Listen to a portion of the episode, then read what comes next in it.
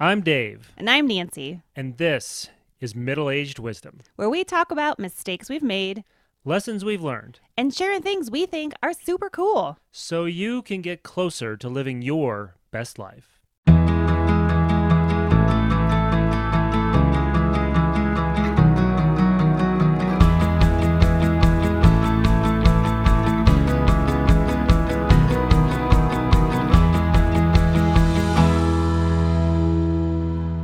Welcome to episode 14 of the podcast Middle-Aged Wisdom.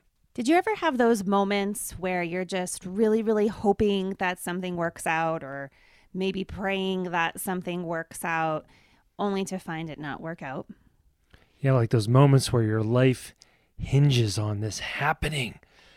You want it so bad. And it just doesn't happen. Wah, wah. We call that unanswered prayers, and that's what we're going to talk about today. What that means is that you're hoping for something, it doesn't work out, and then fast forward days, months, years later, and you finally figure out why it was meant to be. Mm. We're firm believers in life just works out exactly how it's supposed to, and it's how you take that information and take those occurrences and what you do with them, how you respond to them, how you react to them, that makes your life the way it's supposed to be. And this is not about passivity or like acting like you don't care. It's okay. When stuff doesn't go your way, there needs to be a natural grieving process depending on how big of a deal it was. We're not talking about just acting like it's all rainbows and unicorns all the time, no matter how bad something gets. At the same time, don't let any one thing determine the rest of your life. That's the point. That's the point. And we're going to talk about all those things in our life that didn't go as planned and how it ended up to have us here right now in this moment, in a great relationship, with a beautiful family, a great career, but it was not always like that. It's a miracle we're here. Sometimes we look at it that way. Like, what series of magical things had to happen for everything to come together that we're here right now and actually talking to you? So I'm going to begin with some of my occurrences that were less than satisfying to me in my life. So mine starts with dental school. Didn't start with dental school, of course. I had many, many things that I didn't want to happen to me your way first, before then. Your first unanswered prayer or disappointment was in dental school? No, like all up to that point, it was just like perfect? There were like 17 years of unanswered prayers, I'm sure. The first one we're going to talk about is in dental school. Dental school, yeah. I'm from Pennsylvania, and there are 3 dental schools in Pennsylvania. I applied to all 3 of them, and I wanted desperately to go to University of Pennsylvania. My brother was an alum. I was attached to the school for 4 years, and I was waitlisted. Mm. It was a big deal to me. Mm. So I get the letter, and I really thought it was going to say, accept it. Congratulations. Well, alternate's not no. It's not no. But then they don't tell you what number you are. It really had no hope attached to it at all. So I applied to other places as well as those 3 schools. And I came time to make a decision. And I had to decide, do I wait and accept on like September 3rd when they start classes? Do I wait until that moment, or do I take a definitive acceptance to another school? So you got accepted some other places, mm-hmm. like not as an alternate, but for real. We want you. Yes. Nancy, you're in. Yes. So they're like waiting. So with Penn, it's like if somebody decides just not to show up to dental school on the first day, they'll just call you. Well, like, you don't know. That's the thing, is that you pay the money and then you just wait. And if you maybe are willing to take that risk, then maybe you'll get in. You know, I wasn't ready to take the risk. I wanted a sure thing. So I decided to go to Creighton, which is in Nebraska. And Creighton was an unknown school back on the East Coast because there are so many dental schools on the East Coast. So when you tell someone you're going to Creighton, they look at you and they say, I'm sorry. And I'm not even joking. Hey, I'm from Nebraska, so I get it, but it still kind of stinks. I'm not gonna lie. It stinks. And now going through the experience, I had a great... No, wait. It doesn't stink. I said that stings. Oh, stings. Oh, I thought you said it stinks. Well, if you go out by where all the cows and pigs are, yeah, it kind of stinks. Okay, fine, whatever. No. Oh, my gosh, that went sideways on me. Okay, go ahead. Sorry, I interrupted. Go ahead. now going through the experience there, it was a fantastic school. It was exactly where I was supposed to be. They did not have a specialty program, meaning that I got to do wisdom tooth extractions and be the first to place an implant in pig bone and do all these injections and do a ton of root canals because we didn't have a specialty program. And a lot of schools have that. It's something as a, I don't even know how old was I when I went into dental school, 22? So 21, 22. So like as schools that have specialty programs, if they have patients that need those services, they would get pushed to the specialty program. To the specialty program. Creighton didn't have that, so you guys got to experience more. But I didn't even know that. I didn't even know that question to ask until I got there, and I thought, wow, I am extremely lucky that I'm here. So that was a big one for me. Another one was while I'm in dental school, so I'm at the school that I'm supposed to be at, I had a boyfriend from Pennsylvania. And it was not me. It was not Dave. We had dated for almost 4 years, and he actually moved to Iowa when I went to dental school. And we thought that... And just for people who don't know, Iowa's right next to Nebraska. So I was getting really close to my husband, but it wasn't there. Yeah. And... again, you know, you date that long, you kind of think that that's the person you're going to marry. Mm-hmm. So he moved out there for you. He moved out there for me. Mm-hmm. Mm-hmm. And he went to a graduate program in Iowa. So we can only be like an hour and a half away. Mm-hmm. So fast forward, I'm in dental school. It's hard. I mean, it's hard to maintain focus. It's hard to travel every weekend, going back and forth. It was really, really tough. And we ended up breaking up during the first year. And my grades went south. So I was doing good kind of leading up to that, and then everything just went really, really bad. I dated another guy, and not the best relationship, but it's just hard. You know, it was hard to like maintain focus in something that you're supposed to be so focused on. Wait, how long did you date the other guy? I don't even remember. Not a year and a half? A year and a half, whatever. I know. Dave's longest... That's like an eternity. No, Dave's longest relationship before us was 3 months. And so... That's so judgy. That's so judgy. After we lasted 4 months, he was like, I'm marrying this girl. Congratulations. You're it. You are it. You lasted longer than 3 months. Yeah, I waited until we dated 4 months to tell her that I'd never dated anybody for longer than 3 months. Where I almost fell over. Oh, really? Oh, wow. Really? Meanwhile, I'm coming off of like years and years of relationship. Yeah, 4-year relationship, year and a half relationship. And I was just really, really picky. And you were that special. Thanks, honey. Okay, getting back to the story. Yeah, unanswered prayers. So I'm in dental school and it's not going good. Mm-hmm. They approach me and they say, we think it's best that you stay back a year. And I mean, my heart sank, my life spun in front of me. I thought, oh my goodness, I'm not going to be a dentist. What have I done? I prayed and prayed and prayed that this wasn't happening, that they would come to me the next day and change their mind, and that they would say, we thought about it and we're going to give you a chance to get the grades up and to do a little better. And that's not what happened. So they came to me the next day and they said, starting in the summer, you're going to start over again and you're going to repeat the year. Which year of this was? This is second year. Sorry. Year 2 of 4? Yes. Of dental school? Yes. Ouch. Yeah. And I don't like talking about it because it's very personal, and obviously the rest is history, right? Like obviously I did really well after that, and that was the right thing to do. Mm-hmm. But I think about, oh my gosh, if I would have stayed in that position and gone through with that year as it was, not only would I have been around the person that wasn't really healthy for me at the time, because he was in your dental school class. He was. In your original one. Right. Mm-hmm. But I would have been just kind of trying to pick up the pieces. Whereas I had a fresh start with new people, and there are people that I knew, just not very well. But I had a chance at a fresh start. And the material You knew. I know. I mean, I was the go-to girl. Let me tell you.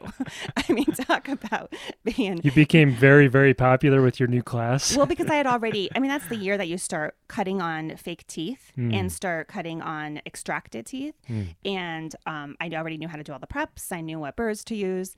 Even when the people were preparing for boards, I was... very sought after because I had extra experience. So when they were looking for an assistant to assist with boards, I had a lot of offers. In any event, was it the right thing? Of course it was the right thing. If I would have stayed there, it would not have ended up the same. I wouldn't have met the same people. The people that I met in that class, and not to discredit any of my other friends because I love them dearly as well, but this is the group that we go on vacation with. Every year we plan a vacation. We always find a big house and we have our families. Kids know each other. We play together. We have so many memories with this group of people, and it just is different. It wouldn't have been that experience that we have. Yeah, that would never have happened had you stayed in your original class. And as I'm standing here, I'm thinking of some of the memories. Some good ones. They're really, really good ones. I assimilated myself very quickly into that group. They're a good group. Yes, it's as if he's a dentist himself. So there are so many different unanswered prayers we could choose to talk about. Basically disappointments that actually led us down a different path to someplace that turned out to be better that we wouldn't have experienced had we not gone through the disappointment. And another one we want to talk about is our experience trying to become parents, which was not easy. Not easy at all. No. And I know that this is a really sensitive topic for a lot of people, but it's been 7 years for me. So Cece's, 8 years actually. I mean, she's 7 years old. Mm-hmm. It's been 8 years for me since all of this has happened. And it's probably taken almost as long to heal, and I'm still not there. I can still get really, really emotional over certain things. So I'll carry on the best I can about all of this stuff. But we started trying when we were, I don't know, how many years were we married? It was just a couple. Just a couple. And so we got married in 2007. So that means in 2009, we finally had a child in 2013. 4 years later. 4 years later. Yeah. So for the first few years, I got pregnant really easily. I got pregnant and would miscarry, and got pregnant and would miscarry. And it got to the point where I met with the doctor and he said, "You're really good at getting pregnant.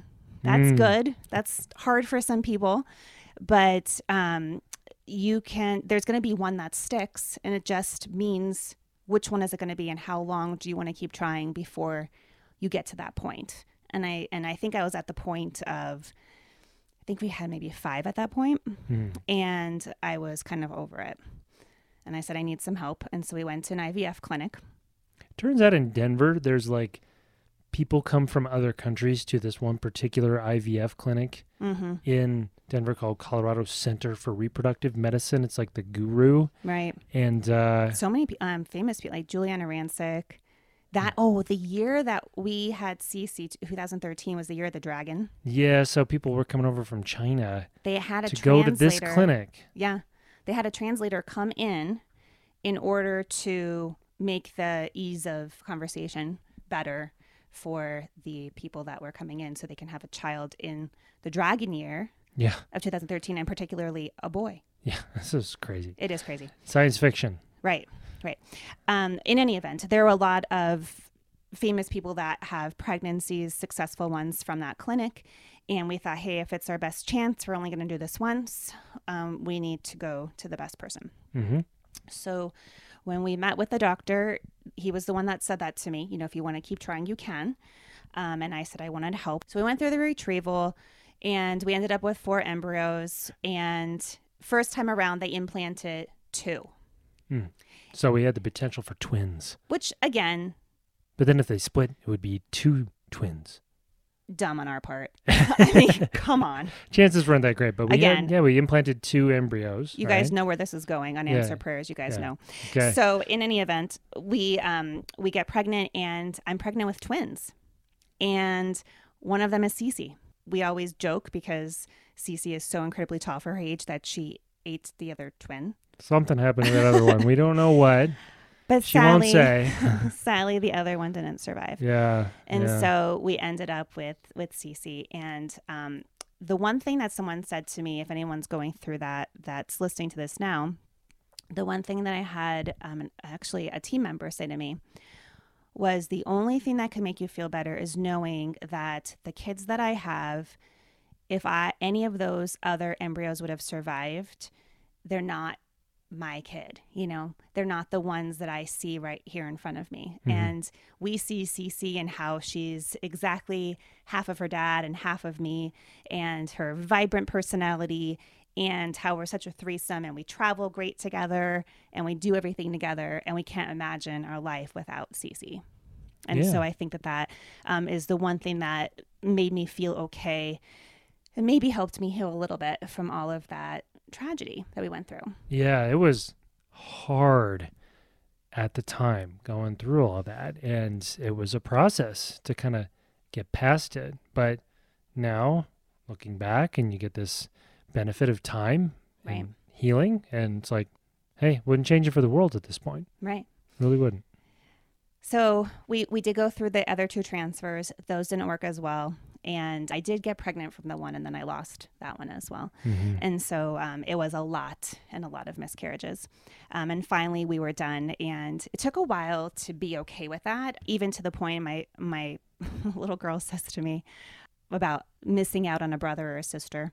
I said, are you sad that you don't have a brother? Are you sad that you don't have a sister? And I think she knows how hard it is for me. And she says, no, Mom, I love my life.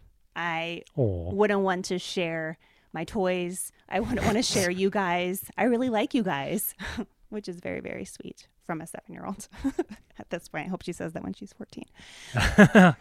Fingers crossed, not counting on it, but right. So in any event, my sister has been blessed with natural childbirth. She also thought she couldn't have children. She adopted a little girl and then became pregnant, and now is pregnant again. So she is, after they adopted. Yes. Then they got pregnant. Yes. So then they have the adopted little girl. Yes. And then they had two under two. Two under two, and now there's going to be three under four. All girls. All girls. Oh, man. It's a girl party. But I look, and we were at Disneyland with them, and this is where I say unanswered prayers, because I prayed so much for a football team of kids, and I couldn't stop counting them. So when you're at Disneyland, to make sure they're not like disappeared. Remember in February, and my sister and I, we have the three kids, and I think you might have gone with my brother-in-law to go on a ride or something, and I probably went off to Star Wars Land or something. That's what I was thinking in my head. And my sister and I were walking, and I kept saying 1, 2, 3. Where's the three? Oh, there's the three. Okay. Stay together, girls. Stay together, girls. And I thought, if I had three kids, I would lose my mind. So whenever I see anyone with more than one, I'm bowing to you right now that I respect everything you do, and I don't really care how you do it. It worked out how it was. I respect everything that you do. It worked out how it was meant to. Right. That's right. Right. That's right. Right. So we're going to ease up a little bit on the sentimental, emotional things. And Dave's going to tell you about his interesting stuff about some of his experiences. So mine are going to be a little more career focused. So when I was in college, I went to engineering school, and I don't remember thinking a ton about what I was going to school for. I just remembered it made sense, and it was, you fill out one of those tests, and it say, hey, you'd be good at X. And for me, it was engineering. I don't know, because I was good at math, and I like problem solving. And I was in engineering school, and I think it was probably my, I don't know, junior year. Maybe it was my senior year, and I was like having one of those moments where I was freaking out a little bit about what I was going to do, and I was like, do I really want to go into engineering? I've been doing all these classes, and they're all right, but it's not like fun. It's not like, yay, statics and like quantum physics, thermodynamics, right? and differential equations. Like, woo, yeah. And somebody asked me one day, and it was interesting that I was like 21 years old before anybody posed this question to me in this way, but it always stuck with me. Was they said, Well, if you could do anything you wanted to do, what would you go and do, like, after school? And I was like, wow, I don't know. Like, growing up, I was a basketball guy. I always wanted to be Magic Johnson, but it turns out I didn't grow into being 6'9" and with mad skills. I mean, I can hold my own in a pickup basketball game at the Y, but that's about it. So that wasn't in the cards. So I was like, maybe I should be a pilot. And it just kind of hit me. And it was because I grew up around the military because my dad was career military. Okay, so I grew up around air shows and airplanes and all this stuff, right? Mm-hmm. And so I had this idea in my brain, like, how cool would it be to be a pilot? And this is, I've spoken about this on other episodes, but it's one of those things where sometimes your idea of a thing is different than how it is in reality. And if you have an idea of something for yourself in your life, something big, whether it's a job or a neighborhood or moving to a new city, find somebody who has what you think you want and like go and see if it's legit, if it's for you. So all of this led to when I got to at the end of college, I got accepted to go into the Coast Guard. After college, I was going to go be an officer, and specifically, I was going to fly helicopters and be like a search and rescue pilot. But you know, I never actually had flown a plane. It's kind of a problem. And lo and behold, though, okay, so I graduated in December, and I was supposed to go for training in May. So I moved back home with my parents for like 5-6 months, and I waited tables to make a little extra money just to wait until I was supposed to go to training. And I'm not making this up. I was supposed to go in May. In April, they sent me a letter saying they weren't going to accept me because of a bone spur. It's so interesting because it does reoccur every now and then, and we look at it and say that is what kept you out of the Coast Guard. It was legit. There was a real bone spur. I eventually had to have surgery on it. Whatever. It was legit. And it led to your current career because engineering was ultimately what you thought maybe I should do, but maybe I'm not that interested in it. Mm-hmm. But sometimes when you take another pivot or another course, it actually leads you in the direction you're supposed to be in anyways. Yeah. So I was like, well, I got this engineering degree. Maybe I should go get an engineering job. And well, I did. I ended up getting an engineering job, and that worked out really, really well. I'll say though, I wasn't prepared for the first 4 or 5 years of your career as an engineer because they kind of suck. I mean, it's like you're chained to your desk. You're doing kind of an extension of those differential equations and thermodynamics and statics classes that were not really that fun in college. So you're kind of doing a lot of the nitty-gritty engineering work. And so I got about 3 years into it. And I was like, man, I just don't know if I can keep doing this forever. I don't know if this is for me. And so I applied to go to MBA school. I was going to do MBA school like at night. Mm-hmm. And then do engineering work during the day. And I was like, well, if at least I can get to the business side of engineering. Maybe I'll like it a lot more. But I was thinking about totally getting out of it. So then with MBA school, how'd that go? Well, I ended up at an impasse because I was living in Lincoln, Nebraska at the time. And Lincoln's a great place. But for a young single guy like I was, it was like, not the hippest place. You know, if you're like had a young family, awesome. Young single guy, yeah, so. So anyway, around this time, one of my coworkers moved out to Colorado, to Denver. And a few months after she moved out here, she called to recruit me to say, hey, Dave, we got a job out here. You interested? Well, so I had this pivotal moment of like, hey, do I stick around here, go to MBA school? Maybe that leads into a different career altogether. Or do I move to Colorado? And where I grew up, when people move away from Nebraska to go to big cities, the big cities they go to are Minneapolis or Kansas City or Chicago or Denver. Mm-hmm. And so I knew a bunch of people out in Denver, and I was like, it just drew me in. And, you know, I thought, hey, I want to be a pilot. That didn't work out. Hey, I should go to MBA school. Just wanted it. Like, no. Mm-hmm. Yeah. If you were to think like back to when you were younger, and you were to predict your life, would you ever predict where you are right now?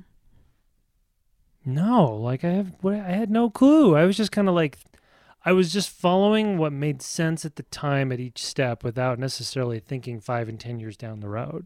Okay, so you're hoping for those things, and then you end up being asked to move to Colorado, and you accept the position, right? Yep. Mm-hmm. And you meet a lovely lady, not me. A lovely lady who was your friend in Nebraska, and you end up working at the same company that she worked at. Yeah, she recruited me out. So it's like I thought I wanted to be a pilot, and it didn't work out, and I was pretty bummed about that. But Wasn't meant to be. Were you dating anybody at the time? Maybe. Briefly. I don't know. I dated a lot of different people because they were all for very short periods of time. Okay. So this is where it gets really interesting. So that same lovely friend from Nebraska mm-hmm. ends up walking in to my first dental office. Mm-hmm. Mm-hmm. And at that point in time, I was working for a corporate dental office and I didn't have many patients. I think maybe I saw 5-6 people a day. Well, we hit it off because at the time, this is how long ago it was. It was when Bachelor and Bachelorette, it was in like their first season. Oh my God. That's a while ago. Yep. How old we are. Yeah. And we start talking about if we're watching that and who the person's going to pick and what do you think about this person and that person. And it was when Trista and Ryan from Colorado were on. So everybody from Colorado was really into it because we felt like they were our neighbors. Well, they kind of were. They kind of were. So, so we start talking about that a bunch and kind of become friendly. And the dental appointments turn into social affairs. She asks if I'm dating anybody. At the time, I wasn't. And she said, I have this guy that I kind of want you to meet. And that was me. And that was Dave, my now husband. Yeah, so because I didn't get to go in the Coast Guard, mm-hmm. because I didn't go to MBA school, right? And I moved to Denver, and then because Nancy didn't get into dental school in Pennsylvania, and then because she got held back a year at Creighton, and because one of her best friends in her class she got moved out to Colorado. We didn't tell that part, but right. You moved out here with one of your friends in the class you moved back to. Right. Right, when so you got held back. One of those family friends that we now go on vacation with. Yeah. Yeah, she and I moved out to Colorado together. And if I hadn't met her, I was headed back to Pennsylvania. That's right. And if one of the earlier pregnancies we had would have worked out, we wouldn't have Cece. And all of this is to say that stuff's going to happen in your life, right? But if you maintain a positive outlook, if you maintain optimism, it's just redirecting you on a different path that is going to lead you to something that's meant for you. Like whatever that was, maybe it just wasn't meant for you, but something else is. Something else is. And we know it's so easy to look on Instagram and look on Facebook and hear podcasts and think that everyone's life is so peachy and how does everyone have this and I don't. But trust me, I think the one thing I learned from being a dentist and hearing so many people's lives and their stories, everybody has something and everybody has something that doesn't go their way. There's no one out there that has 100% perfection, but it's what you make of it and it's what you do with what happens to you that creates the course of life, and you can choose that path and digest everything that happens in a very positive way. So I'm going to end with a quote, and I wish I knew who I got this from, but I saw it on social media somewhere, and it's this. There are no challenges, issues, or crises that do not contain within them seeds of opportunity that could not have otherwise existed.